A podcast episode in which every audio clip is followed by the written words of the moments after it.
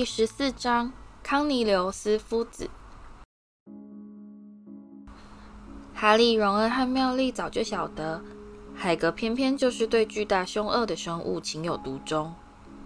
他们在霍格华兹度过的第一年中，海格就曾试着在他的小木头房子里面养龙，而他们大概还得再过一段很长的时间，才有办法忘掉那只被海格昵称为“毛毛”的三头巨狗。那么，海格若是在小时候听到城堡里的某个地方藏了一只怪兽，他一定会想尽办法跑过去看他一眼。他说不定还会觉得把一头怪兽关那么久很残忍。至少该找个机会让他出来透透气，让他好多条的长腿伸一伸。哈利甚至可以想象出十三岁的海格试着替他套上项圈的画面，但他同样也非常确定，海格绝对无意杀害任何人。哈利开始有点后悔自己发现了使用瑞斗日记的方法。荣恩和妙丽老师逼迫他一次又一次地重复述说他所看到的一切。到后来，他对说故事本身，以及接下来那些老是兜圈子打转的冗长讨论，全都感到厌烦透顶。瑞斗有可能抓错了人，妙丽说：“说不定伤害人的是另外一头怪兽。”你以为这地方藏得下那么多怪兽啊？荣恩无精打采地问道。“我们早就晓得，海格是被学校开除。”哈利难过地说。而且在海格被踢出校门以后，一定就没再发生过任何攻击事件，否则瑞斗也不会得到那个奖。荣恩试着从另一个角度切入，瑞斗这家伙听起来很像派西，他干嘛要去打海格的小报告？可是那怪兽杀了人哎，荣恩，妙丽说。而且要是霍格华兹停办的话，瑞斗就得回到某家麻瓜孤儿院去。哈利说。他想要留在这里，说实话也不能怪他。荣恩咬着嘴唇，然后迟疑地问道：“你有一次在夜行巷碰到海格，对不对，哈利？”他只是去买肉食蛞蝓杀虫剂啊。哈利立即答道。接着，他们三人就陷入一片沉默。过了许久，妙丽吞吞吐吐地提出最难解的一个问题：“你们觉得？”我们要不要干脆去找海格问清楚？那可真是令人愉快的拜访啊！荣恩说：“Hello，海格啊，快告诉我们，你最近有没有晃到城堡里，放出什么发疯的毛茸茸怪物啊？”在最后，他们终于做下决定，除非再发生攻击事件，否则他们绝不对海格提起这件事。而随着日子一天天过去，那个无形的耳语都不曾再出现。因此，他们心中又重新燃起希望。说不定他们永远都不用去向海格探听他当年被开除的事。现在离贾斯汀和差点没头的尼克出事的日期已将近四个月了，而大家似乎都开始认为，那个不知名的凶手已决定就此罢手。皮皮鬼终于唱腻了他的“哦，哈利，你这个垃圾哥”，而阿尼麦米兰有天在上药草学的时候。用相当礼貌的口吻，请哈利把一桶跳跳训传给他。到了三月，几株魔苹果在三号温室里开了一场非常吵闹的宴会，这让芽菜夫人高兴得不得了。等到他们开始想要搬到对方盆子里去住的时候，就代表他们已经完全成熟。他告诉哈利，接下来我们就可以让医院厢房的那些可怜人复活了。在霍格华兹的第二年。他们在复活节假期中面临到一个必须去好好思考的新问题。现在他们必须选择三年级要修的科目，而这至少对妙丽来说是一件非常重要的事。这对我们未来有非常大的影响呢。他对哈利和荣恩说。他们三人正在仔细阅读新增科目课程表，并在上面标上记号。我只想要放弃魔药学，哈利说。这我们可办不到。”荣恩闷闷不乐地说，“我们得继续上所有的旧科目，要不然我第一个就会把黑魔法防御术给删掉。”“可是那是很重要的课哎！”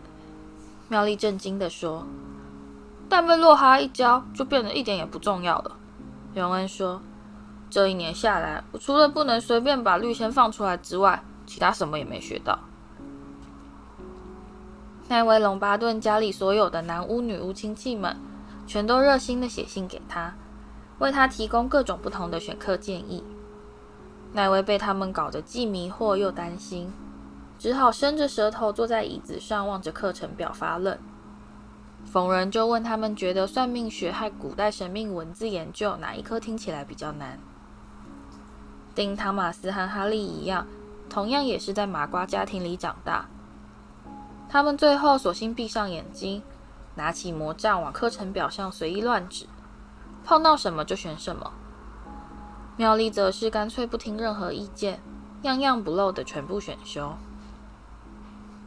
哈利只要一想到他若是跟威农姨丈和佩妮阿姨讨论他在魔法世界中的事业前途，他们两人会作何反应，他就忍不住泛出苦笑。但这并不代表他完全得不到任何指引。派西·卫斯理就非常热心地与他分享自己的经验，主要是看你将来想从事哪一行。哈利，他说：“我认为最好是趁早替未来做些打算，所以我会强力推荐占卜学。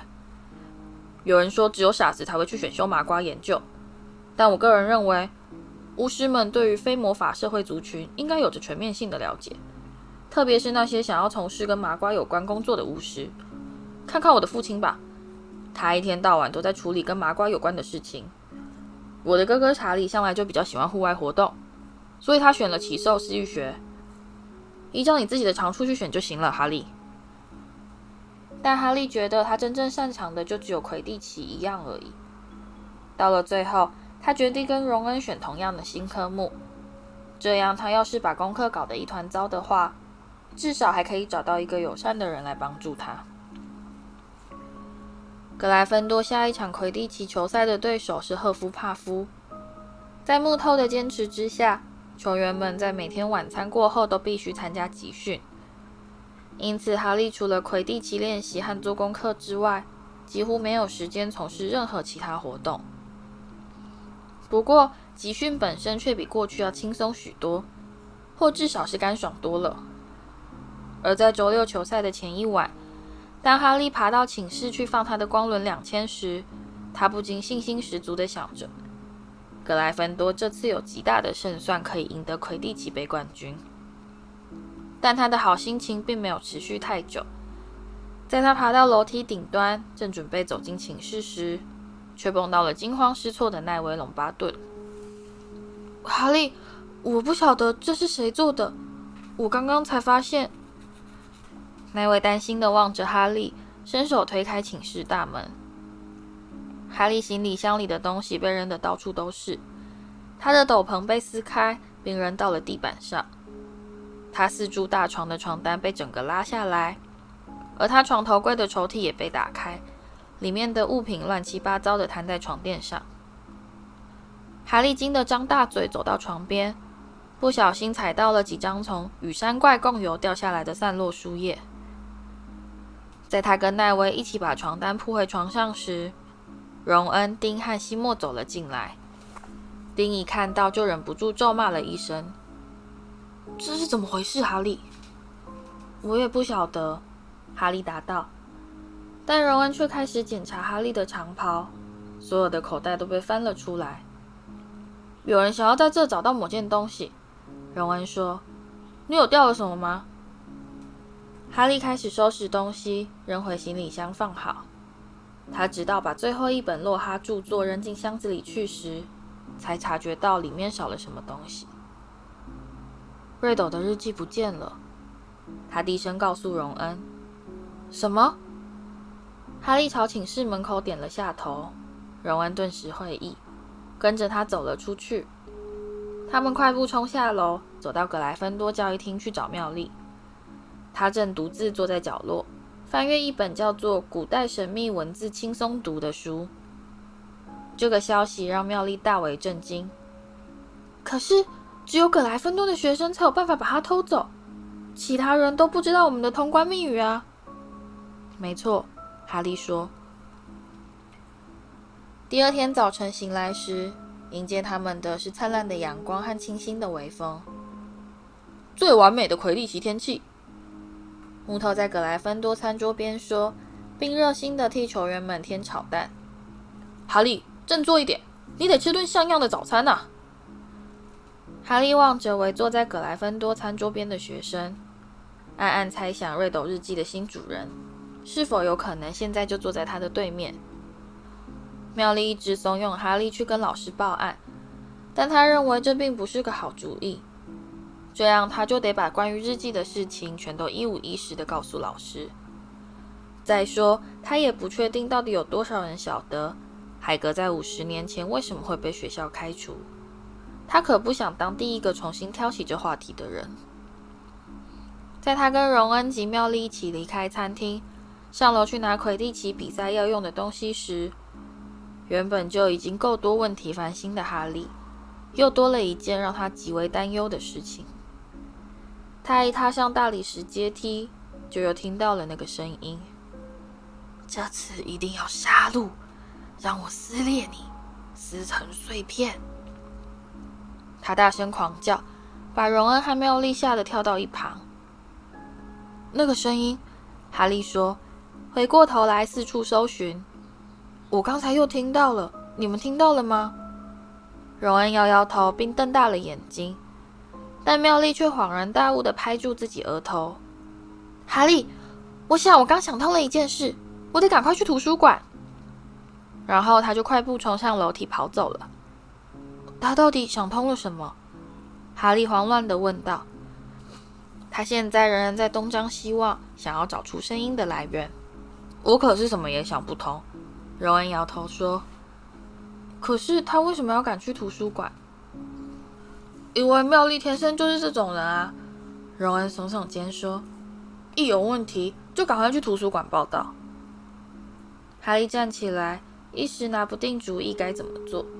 并试着想要再听到那个声音，但现在人们已经开始大批大批的涌出餐厅，并兴奋地大声谈笑，准备前往魁地奇球场去看球赛。你最好动作快一点，荣恩说。就快十一点了，球赛要开始了。哈利冲上格莱芬多塔，抓起他的光轮两千，回到楼下，加入那群正推推挤挤穿越校园的人潮。但他的心思却依然停留在城堡里面，跟那个无形的声音紧紧相连。而当他在更衣室里套上他的猩红长袍时，唯一能让他略感安慰的是，至少现在大家全都跑到外面来看球赛，不会有受害的危险。两支球队在热烈的欢呼声中走进球场，奥利弗·木头窜到空中，绕着球门柱开始做飞行暖身。胡奇夫人把球从箱子里放出来，穿着鲜黄色球袍的赫夫帕夫球员们围成一圈，进行最后一刻的战术讨论。就在哈利准备跨上飞天扫帚时，麦教授突然拿着一个巨大的紫色扩音器，半走半跑地踏入球场。哈利的心像石头般猛然沉到谷底。这场比赛宣告取消。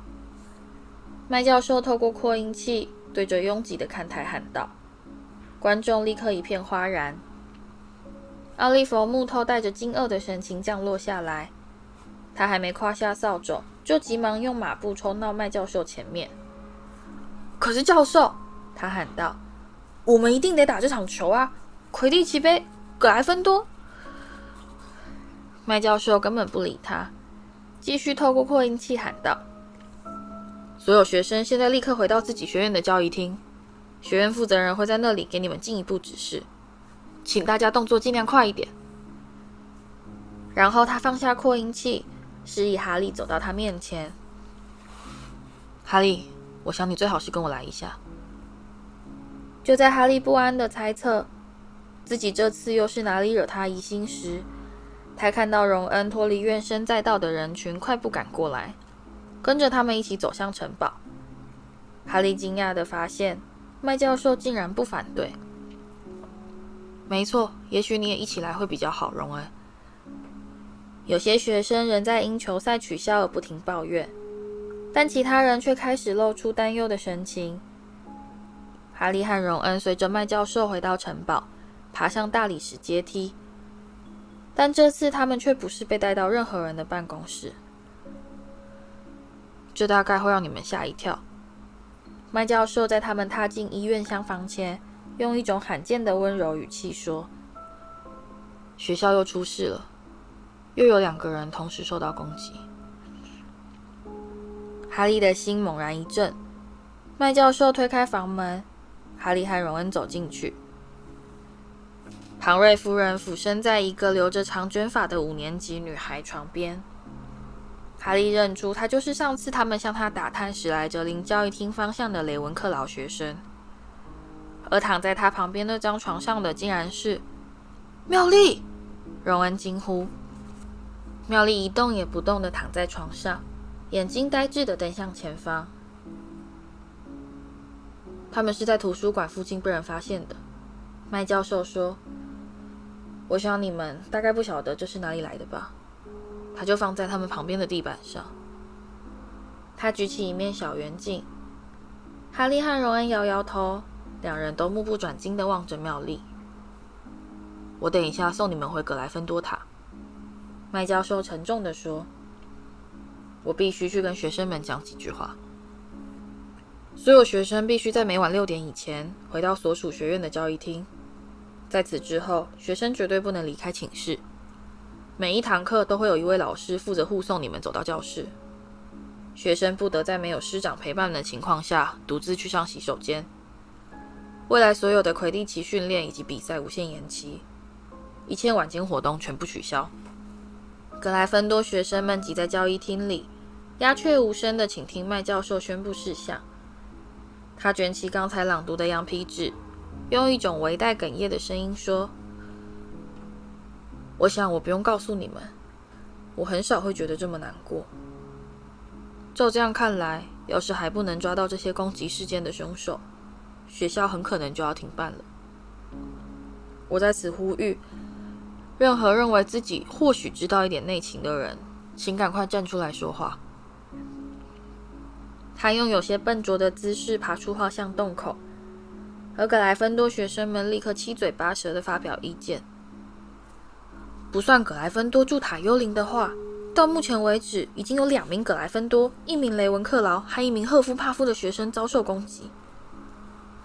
卫斯理双胞胎的好友李乔丹板着手指数道：“但为什么没有一位老师注意到史莱哲林学生全都没出事呢？这不是一眼就可以看出一切祸源全部都来自于史莱哲林吗？”史莱哲林的传人，史莱哲林的怪兽，他们为什么不干脆把所有史莱哲林学生全都赶出去算了？他吼道。观众们连连点头，并响起稀稀落落的掌声。派西·卫斯理坐在李后面的椅子上，但这次他似乎并没有急着要发表意见。他看起来脸色苍白，似乎受到很大的打击。派西吓坏了，乔治低声告诉哈利。那个雷文克劳的女孩潘妮清水，她也是一个机长。我想派西从来没想到怪兽竟然敢大胆攻击机长。但哈利并没有专心听他讲话，他忘不了妙丽如石像般躺在床上的凄惨画面。况且，要是不能在短期内逮到罪犯的话，他很可能就得一辈子困在德斯里家了。汤姆·瑞斗当初会去打海格的小报告。主要是因为学校要是真的停办，他未来就得面临回到麻瓜孤儿院的悲惨命运。哈利现在完全可以理解他当时的心情了。我们现在该怎么办？荣恩附在哈利耳边说：“你觉得他们会怀疑海格吗？”我们必须去找他问个清楚。哈利下定决心：“我不相信这事真的是他做的。”可是上次，如果是他放出了怪兽，他应该会晓得该从哪里进入密室。我们可以从这一点开始去调查。可是麦教授说，除了去上课之外，其他时间我们都必须待在寝室里。我想，哈利把声音压得更低。现在该把我爸的旧斗篷再拿出来用了。哈利的父亲只留给他一样遗物。一件银白色的隐形长斗篷，他们只有披上这件斗篷，才有机会避过所有人的耳目。偷偷溜出去城堡找海格。他们当晚在平常时间上床，然后等到奈威、丁和西莫结束他们关于密室的讨论会，终于睡着之后，他们就悄悄爬下床，穿好衣服，再把隐形斗篷罩在身上。这段穿越城堡黑暗走廊的旅程很不好走。过去曾数度于夜间在城堡中游荡的哈利，从来没在天黑之后在走廊上看过这么多人。老师、级长和幽灵们结伴在走廊上来回巡逻，严密监视附近是否出现任何异常状况。他们的隐形斗篷无法掩盖住他们的声音。因此，当荣恩不小心在距离史内普只有数码远的地方撞到脚趾时，情况实在是惊险万分。感谢上苍，就在荣恩失声惊呼时，史内普恰好打了一个大喷嚏。在他们终于走到城堡橡木大门前，并轻轻将它推开时，两人都不禁大大松了一口气。这是一个清朗的新夜。他们快步奔向海格家明亮的窗口，一直到走到他家大门前，他们才放心脱掉了隐形斗篷。在他敲门的几秒后，海格就推开了大门。他们发现海格站在他们面前，举起一张石弩瞄准他们。猎猪犬雅雅在他背后大声狂吠。哦，他放下武器，盯着他们说：“你们两个跑到这来做什么？”这是干嘛？哈利一走进门就指着史努问道。“没什么，没什么。”海格支支吾吾地说。“我还以为……没事，坐吧，我来泡茶。”他好像根本就不晓得自己在做什么。他把壶里的水浇到炉子上，差点就把火给弄熄。然后他的大手又神经质的抖了一下，把茶壶掉到地上，摔得粉碎。“你还好吧，海格？”哈利说：“你听说妙丽的事了吗？”“哦，我听说了。”海格说，声音变得有点哑。他一直紧张地偷瞄窗口。他替他们各倒了一大杯滚水。他忘了放茶包。而在他拿了一大块水果蛋糕放在盘子上时，门外又传来一阵响亮的敲门声。海格失手把蛋糕掉在地上。哈利和荣恩惊慌失措地互望了一眼，然后就连忙罩上隐形斗篷，退到角落。海格确定他们完全藏好之后，就抓起他的石弩，再次推开大门。晚安，海格。那是邓布利多。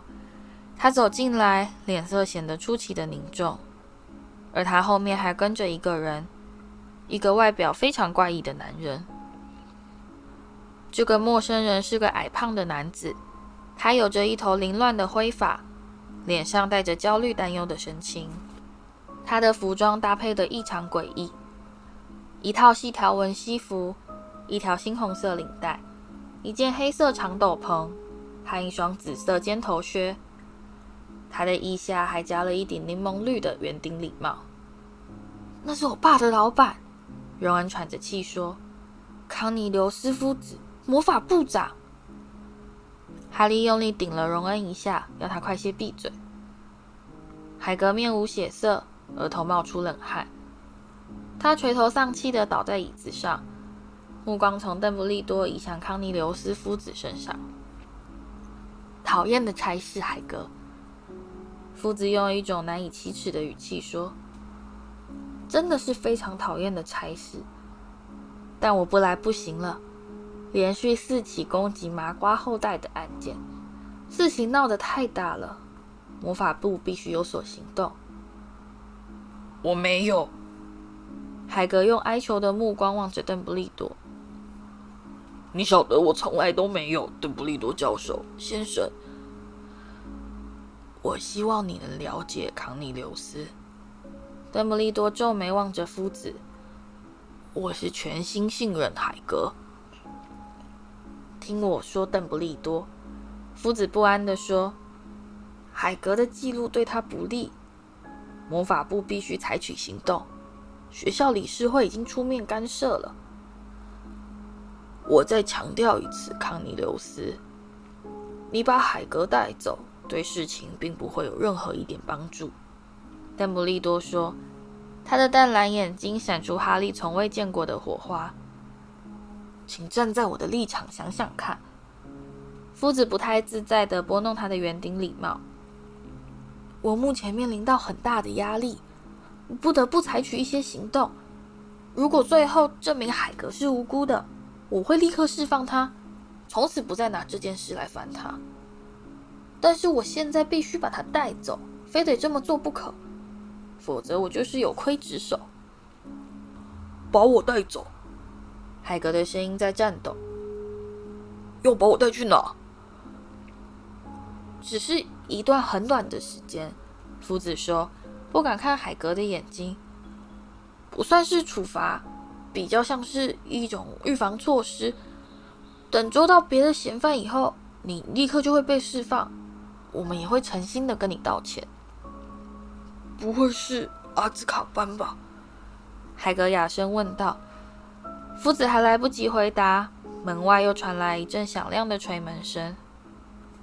邓布利多走去开门，现在换成哈利被荣恩顶了一下。他发出一声小而清晰的惊呼。鲁修斯·马粪先生大摇大摆地踏进海格的小屋。他披着一件黑色旅行用的长斗篷，嘴边挂着一个满意的冷笑。牙牙开始厉声咆哮：“你已经到了，夫子。”他赞许的说：“很好，很好。”你到这来做什么？海格狂怒道：“滚出我的房子！”我的好家伙，请你相信我，我自己也不喜欢走进你的。呃，你叫这座房子吗？鲁修斯·马芬满脸不屑地打量这栋小木屋。我只是有事到学校来，而他们告诉我，校长正好在你这罢了。请问你找我有什么事，鲁修斯？邓布利多说，他的语气很有礼貌，但蓝眼中依然燃烧着明亮的火焰。很糟糕的事啊，邓布利多。马芬先生懒洋洋地说，从怀中掏出了一卷长长的羊皮纸卷。不过理事会认为，现在应该要请你走路了。这里有一份停职令。你可以在上面找到十二位理事的签名。我们觉得你已经有些是非不分了。现在总共发生了几次攻击事件，今天下午又发生了两件，是不是？照这个速度看来，霍格华兹里的麻瓜后代很快就会一个也不剩了。而我们大家都晓得，这对学校来说是个多么惨重的损失啊！哦，现在听我说，鲁修斯。夫子显得十分惊慌。邓布利多去职？不，不行，这是我们目前最不愿见到的事。校长的委任或是停职，完全是学校理事会的事，他人无权干涉。夫子，马粪先生对答如流地表示：“既然邓布利多无能阻止这些攻击事件。”你听我说，鲁修斯，要是连邓布利多都没办法阻止，夫子说，他的唇上现在冒出了汗珠。我要说的是，除了他，还有谁能办到呢？就我们等着看吧。马粪先生露出不怀好意的笑容。不过，既然我们十二位理事都已经投票表决，海格跳了起来，黑发蓬松的大头顶到了天花板。你说，你到底做了多少恐吓和贿赂的龌龊勾当，才让他们同意签名的啊？天哪，哦天哪！在最近这段日子里，你这种坏脾气只会给自己找上麻烦。海格，马芬先生说，在此提供你一个建议，最好不要像这样对阿兹卡班狱卒大吼大叫，他们是绝对不会喜欢的。你们不能赶走邓布利多啊！海格怒吼，把猎猪犬雅雅吓得缩在他的篮子里，低声呜咽。他一走，麻瓜后代就真的完蛋了，他们接下来就会被宰掉啊！镇定一点，海格。邓布利多扬声说，他望着鲁修斯·马份。如果理事会希望我退位的话，我自然会乖乖照办。可是，可是，夫子结结巴巴地说：“不！”海格吼道。邓布利多的明亮蓝眼一直紧盯着鲁修斯·马粪的冷酷灰眼。不管怎样，邓布利多用一种非常缓慢而清晰的语气说：“因此，所有人都不会漏掉他说的任何一个字。你们将会发现，只有当这里不再有任何人忠于我的时候，我才会真正离开这个学校。你们同时也会发现。”只要发出求救信号，必然有人会对霍格华兹伸出援手。在那一瞬间，哈利几乎可以确定，邓布利多朝他和荣恩藏身的角落瞥了一眼。多么令人佩服的情操啊！鲁修斯·马份鞠了一个躬。我们大家全都会怀念你那，该怎么说呢？你那特立独行的领导风格，邓布利多。而且希望你的继任者可以阻止任何人被呃宰掉。他大摇大摆地走到门边，拉开门，请邓布利多离开。夫子不自在地拨弄他的圆顶礼帽，等着让海格先走出去。但海格却杵在原地，深深吸了一口气，小心翼翼地开口说：“要是有人想要找到一些东西。”他们只要跟着蜘蛛走就成了，这样他们就一定会找到。我要说的就只有这些。夫子惊讶地望着他。好了，我这就走了。海格说，披上了他的鼹鼠皮外套。